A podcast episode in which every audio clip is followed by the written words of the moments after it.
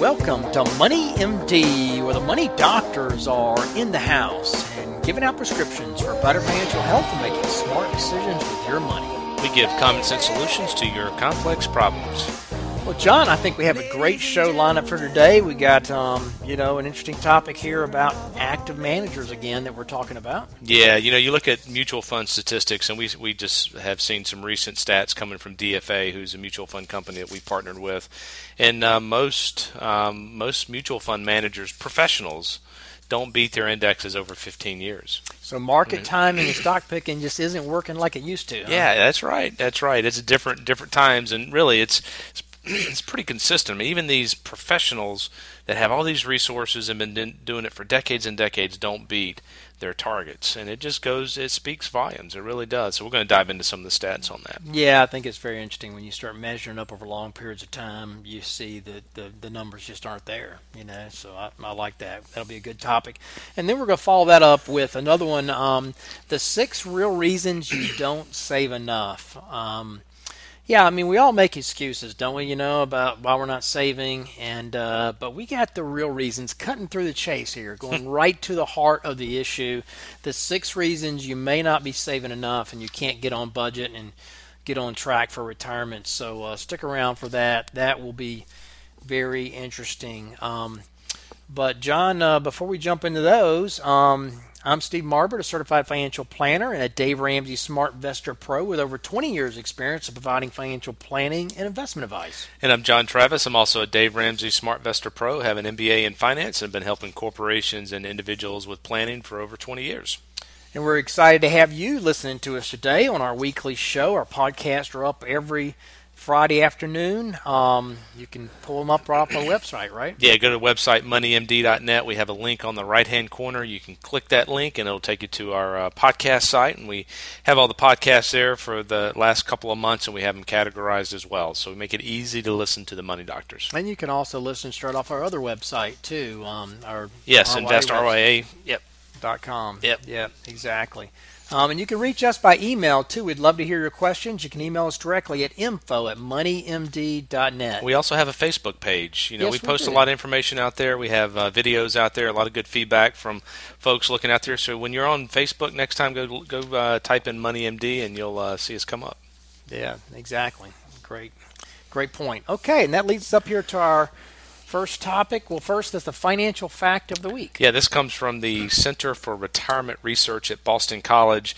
And Steve, this is interesting. Um, you know, we, we try to coach our clients. Um, one of the goals is um, to have your home paid off going into retirement. It just takes a little stress off of you. You have less fixed payments going out the door, and it makes your money go a lot further. And um, only two out of every five homeowners, about 40% between the ages of 65 and 74, have their home free and clear of debt. So less than 50% Wow. of 65 to 74 year olds um, have paid off their house. So, you know, when you have fixed payments coming in, whether it's um, pensions or um, you know Social Security and things like that, it makes it much more tight. Yeah, that's too bad because I mean that is so critical to have your house paid off before retirement and all your debts cleared before retirement because it really does give you the financial freedom to enjoy retirement without the stress and the strain of having to make those kind of monthly obligations um, and payments. So uh, we highly encourage you to get on track, make sure you're on track with your retirement planning to be totally out of debt by retirement. But um, that's a great financial fact of the week. Yeah. All right, and that leads up to our first topic here. Yeah, first first topic comes up from uh, CNBC and uh, kind of challenging times, Steve. When we look at uh, active mutual fund managers, almost none have beaten the market over the last 15 years, and this is um, uh, right up uh, the the alley, the stats that we see um, from the mutual fund industry, and um, you know, active funds they really stumbled through another brutal year last year with barely one in three large cap managers able to beat the S&P 500. And uh, you know, the news got worse farther down the scale. Like 89% uh, of the mid cap managers failed short, and 86% of small cap managers missed last year as well. And when you look over longer time frames, Steve, it doesn't get any better. I mean, whether you're looking at one, three, five, ten, or 15 year time spans, most mutual fund managers do not beat their indexes. I, I will say that DFA has done some research into this, and about 86 percent of DFA funds have beaten their indexes over time, which is you know much better than yeah, than the 17 percent that is a mutual fund average. Yeah, that's remarkable, um, and it really speaks volumes to this debate that's been going on for decades now about active versus passive management, and you know the seemingly annual predictions that stock picking will finally prevail over time. Um, but you know, active managers, I mean, what they do is they oversee funds which move in and out of the market, in and out of individual stocks, um, utilizing utilizing a variety of strategies, while passive funds, um, which are really asset allocation type funds that are strategically allocated, um, they track indexes and they don't they don't employ managers that try to actively pick the next stock or mute or, or or you know investment that's going to outperform the market. They don't try to time the market. They simply stay diversified, um, you know, for the long haul. That's mm-hmm. what a passive fund does, and then they just rebalance based on a more disciplined process. So that's the argument here, and that's been the, the ongoing debate for, for decades. Yeah, that's right. And investors, I mean, they've been putting a lot of money into passive strategies. ETFs or exchange traded funds, um, which track you know indexes, they saw record inflows in uh, in 2016, about 500 billion, uh, while active um, uh, mutual funds they had outflows of about 340 billion, and that's according to Morningstar. So a lot of movement of money is happening out in the marketplace, and it's it's been a dismal backdrop and a dismal environment for active fund managers. I mean, the numbers prove that. Um, does that mean that the environment will last forever? Um, uh, who knows? I mean, markets certainly go in cycles.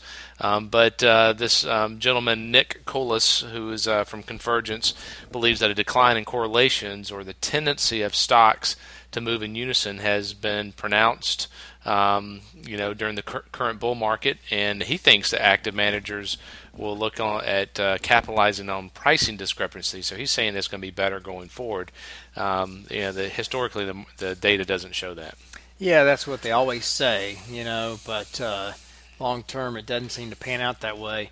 Yeah, but the latest report on active management performance in the, the closely watched uh, uh, Spiva uh, scorecard from S&P, they paint an even bleaker picture over the long term. For the first time, the scorecard tracked 15-year performance to capture what it uh, considers to be a complete market cycle. And in that period, 92.2% of large cap managers missed their marks, while the number was 95.4% for mid cap and 93% for small caps.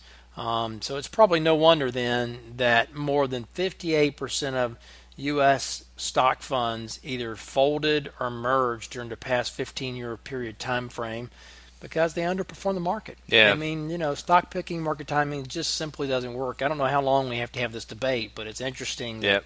That it just goes on and on. Yeah, it is fifty eight percent. I mean, that's a big number, Steve. I mean, so if you're in one of those funds that that underperformed and some of them underperformed significantly, and they roll your money into a new fund, it doesn't help your your performance. No, I mean, it, it is what it is once you've gone through it for them, it's just kind of a shell game. You know, they kind of do away with their past performance by merging it into a new mm-hmm. fund. Mm-hmm. Um, but it's the same. It's the same thing. It's just under a different shell. Yeah. To, to be sure, the scorecard is uh, sometimes discounted because S and P sells index products.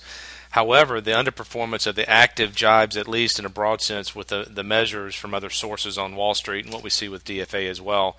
Uh, JP Morgan Chase, for instance, reported that active managers actually have gotten off to a, a better start in 2017, but the beat rate for large cap is barely uh, more than half at 52%. So, you know, there are still a lot of advocates for active management um, firms out there, and they're stressing to investors that they need to that need to know what uh, managers to look for, um, the strategy, the market conditions. There's a gentleman named Bob Doll, um, not not the uh, ex president or the, yeah, the presidential candidate. That's right. Uh, he's with uh, Nuveen Asset Management. He said market conditions are conducive this year uh, for his side of Wall Street. The active side is what he's saying, and among among them, he's saying, "Hey, small cap stocks are going to perform very very well." Well, they did in 2016 as well. They did. Um, he's saying international is going to outperform the U.S. and uh, value stocks are going to top growth by a wide margin, is what he's predicting. And uh, among these factors are tailwinds that enable active managers, given their portfolio construction, to win. And he's saying we're heading into that uh, type of environment. Um, and he sent out a video presentation to his clients. So he's saying this is going to be a good year. And you know, we're not trying to hear, we're not here trying to predict or project anything here. Um, the data speaks volumes over the last 15 years. Um, so there'll certainly be cycles that we go into. But investors who want to who want the possibility of getting outsized returns, he's saying need to screen managers uh, for various qualities, um, product management, you know, some analytics and so forth. And you know, so you, you got to spend some time if you're out there looking. It's very difficult. There's there's thousands and thousands of mutual funds. And um, we just saw that you know 58% of them closed over the last 15 years um, and most of them don't beat their indexes. So you got to be careful.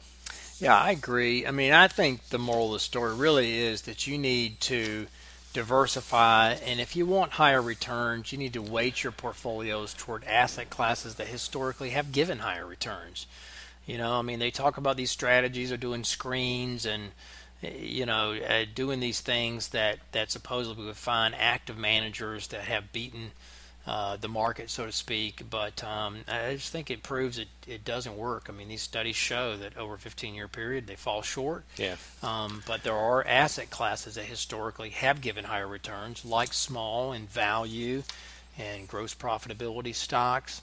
Um, you know, those have been shown over decades, you know, not 15 year periods, even over 80 years mm-hmm. that they give a higher return. So if you want a higher return, you can be aggressive by diversifying toward value and small, yep. but not by stock picking and market timing. And you know what's interesting? The ones that do beat the indexes over 15 years, if you look at their performance over the next 10 years, only a third of those actually would outperform the indexes. So it's not a it's not an easy, it's almost an, an impossible task to, to get a good long term mutual fund that you can stick with. So yeah, that's exactly right. So uh, you know, stay away from that game of trying to pick the next hot fund manager Instead, diversify and just weight your portfolio toward asset classes that will give you a better return historically.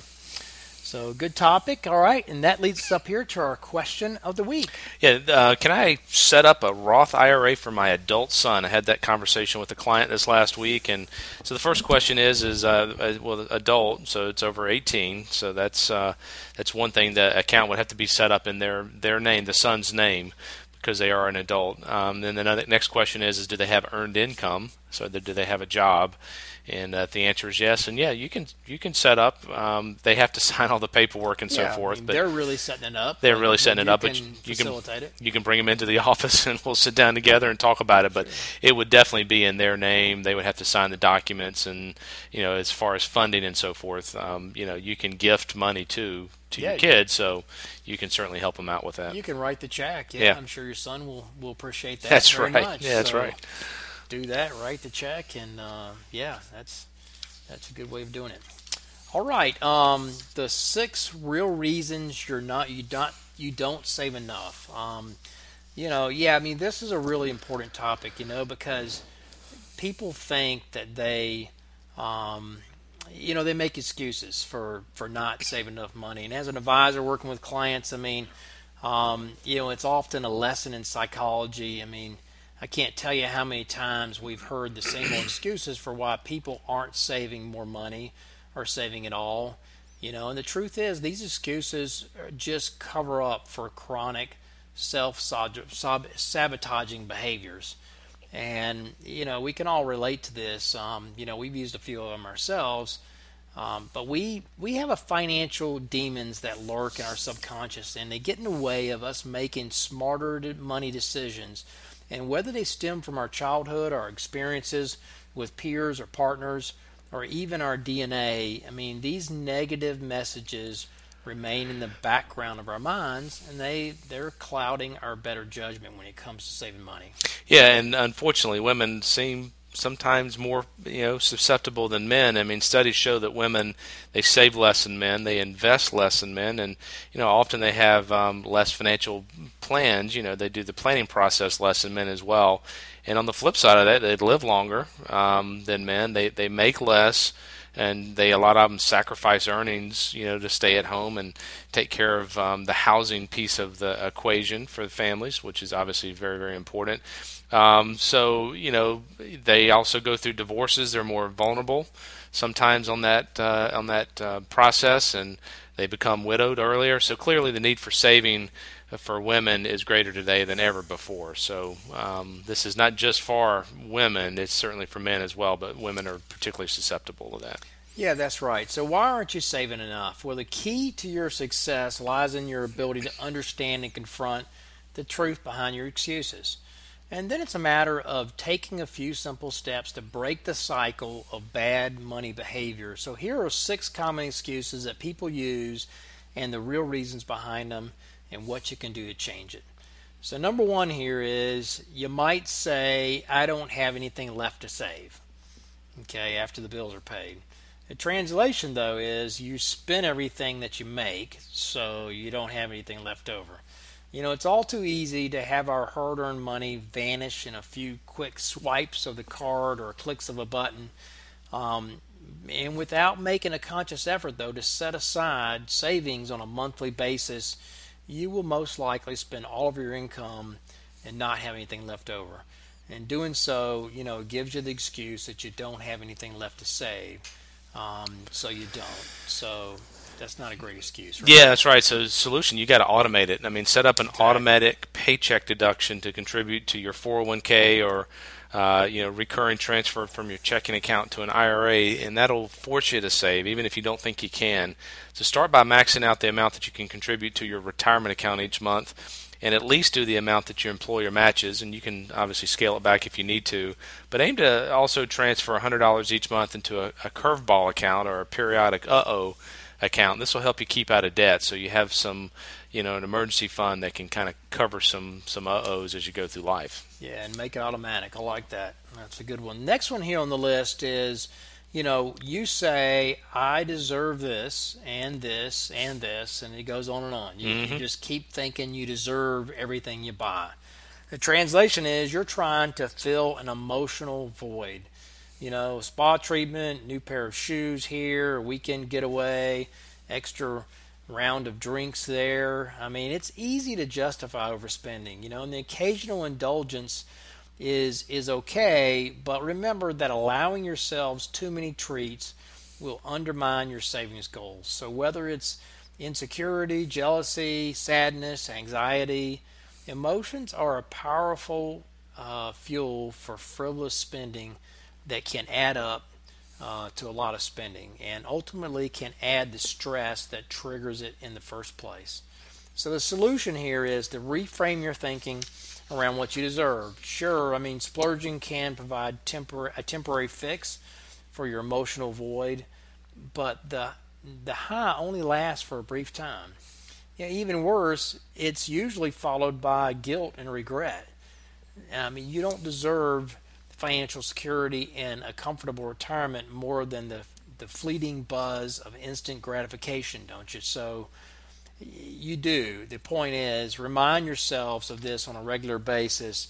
You know, you want financial security and a comfortable retirement, and you need that more than this fleeting gratification that you get. So um, that that's that one. And the next on the list here is what you say. You say that I'll save more when it makes more. So your excuse is mm-hmm. you're not going to say not making enough. Not making enough, exactly, because you're not making enough. Um, so when I make more, the translation is you're a chronic procrastinator. You know, it's easy to use the excuse of bad timing to justify putting off what you should be doing now, but the fact is that you may not earn more in the future, or as soon as you you, you do, um, or not as soon as you hope you can. Um, and most procrastinators do ultimately make more money, but they end up increasing their lifestyles to match their increased income, only perpetuating the vicious cycle of not saving. So the solution is start saving right now, even if you it, it it's seemingly insignificant amount of money that you're saving. The sooner you get into the habit of saving money consistently, the better.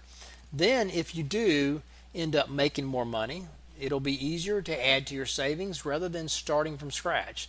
So remember, the key to long term wealth is not the timing, but it's time in the market. So get going right now, saving more money. Yeah, that's good. Another one here on the list is um, you have to pay off debt first, and think Mr. Ramsey would probably not agree with this one necessarily. But um, you know, right. translation is is you're not ready to change your bad habits. I mean, it's easy to use debt as an excuse for not saving, and can make sense if you're you know being charged a high rate of interest every month. However, saving is a good habit that takes practice. And in order to stay out of debt in the future, you need to have some savings. So otherwise, your old bad habits will, you know, get the best of you again. So there, there's a balance there. You certainly have to have an emergency fund to give you some protection first off, and then try to pay your debts um, as quickly as you can. That's the debt snowball that we talk about. Yeah, exactly. That's right. And so the solution is make a commitment to saving something in a separate account every month, in addition to you know, paying off your debts. You do have to build up an emergency fund. So Dave would certainly be um, for that. And even though you might not pay off your debts as quickly, you can at least help yourself avoid falling further into debt by having an emergency fund available when you do need it. Um, it's also easier to increase your savings once you get into the habit of, of doing it at all, once you get in the habit of saving. So that was number four. Next on the list here is um, I can't even think about the future right now. The translation for that excuse is you don't have a plan. You know, it's amazing how much time we waste watching TV, browsing the aisles in Target, um, the internet, and yet few of us take any time to think about, you know, what we want in life and how to get there. I mean, sure, it, it seems, it may seem overwhelming or impossible to achieve, but just taking a few simple steps can help you wrap your brain around what life could be like in the future and motivate you to work toward making it a reality. So the solution is take as little as 15 minutes to consider your financial goals. Set an appointment for yourself on your personal calendar. You know, if necessary, write them down, then prioritize them um, by time frame and by importance then try to assign each goal a target amount. You know, this will probably require some calculations, but the next step is setting up dedicated accounts for each of the goals with monthly automatic transfers from your checking account. You know, keep your list of goals in a highly visible place um, or multiple places so that you can be reminded of what's the most important thing um, that you're trying to save for on a regular basis you know, which will help you keep focused and help keep you accountable. Yeah, that's a good one there. Um, planning is, is something we talk about often, obviously. The last one here on the list, Steve, is, is I have to worry about my family. And the translation is you pay yourself last. I mean, whether you have scaled back uh, on work to be a caretaker or you're spending all of your discretionary income on your kids uh, and or their college savings. I mean, women, a lot of times, all too often, focus on the needs of others uh, thereby neglecting their own future security. Uh, so you know, but given all of the statistics regarding women, women consistently under earning men, living longer, and the risk of divorce and widowhood, um, women need to be saving more for themselves today than ever before. And we do see that. I see people that walk in that they're they're helping other people, and really, if you're not healthy yourself, you can't help other people effectively. So that's right. And so the solution, obviously, is you got to pay yourself first. You know, just like you're supposed to put um, your own oxygen mask on before your child's in the event of an airplane emergency. We all remember those drills, mm-hmm. right? You should prioritize your own savings in order to ultimately save those you love the most. I mean, this means dedicating as much income as possible toward maxing out your, you know, retirement account, your 401k or your IRA before you contribute anything to an education savings plan or, you know, spending unnecessarily. So, you know, pay yourself first and make sure you prioritize your savings ahead of, um, you know, ahead of these other things uh, that you're saving for, these un- unnecessary spending. Okay, and that brings us up to our last thing, and that is the prescription of the week. Yeah, this is the uh, nerd versus free spirit part two. So we talked last week about just recognizing that uh, most couples um, kind of fall into one of those two categories: nerds or uh, like numbers, like budgets, like doing Excel spreadsheets, um, and free spirits don't. They're just not wired that way. And and the first step is, like we talked about last week, is to recognize kind of where you fall.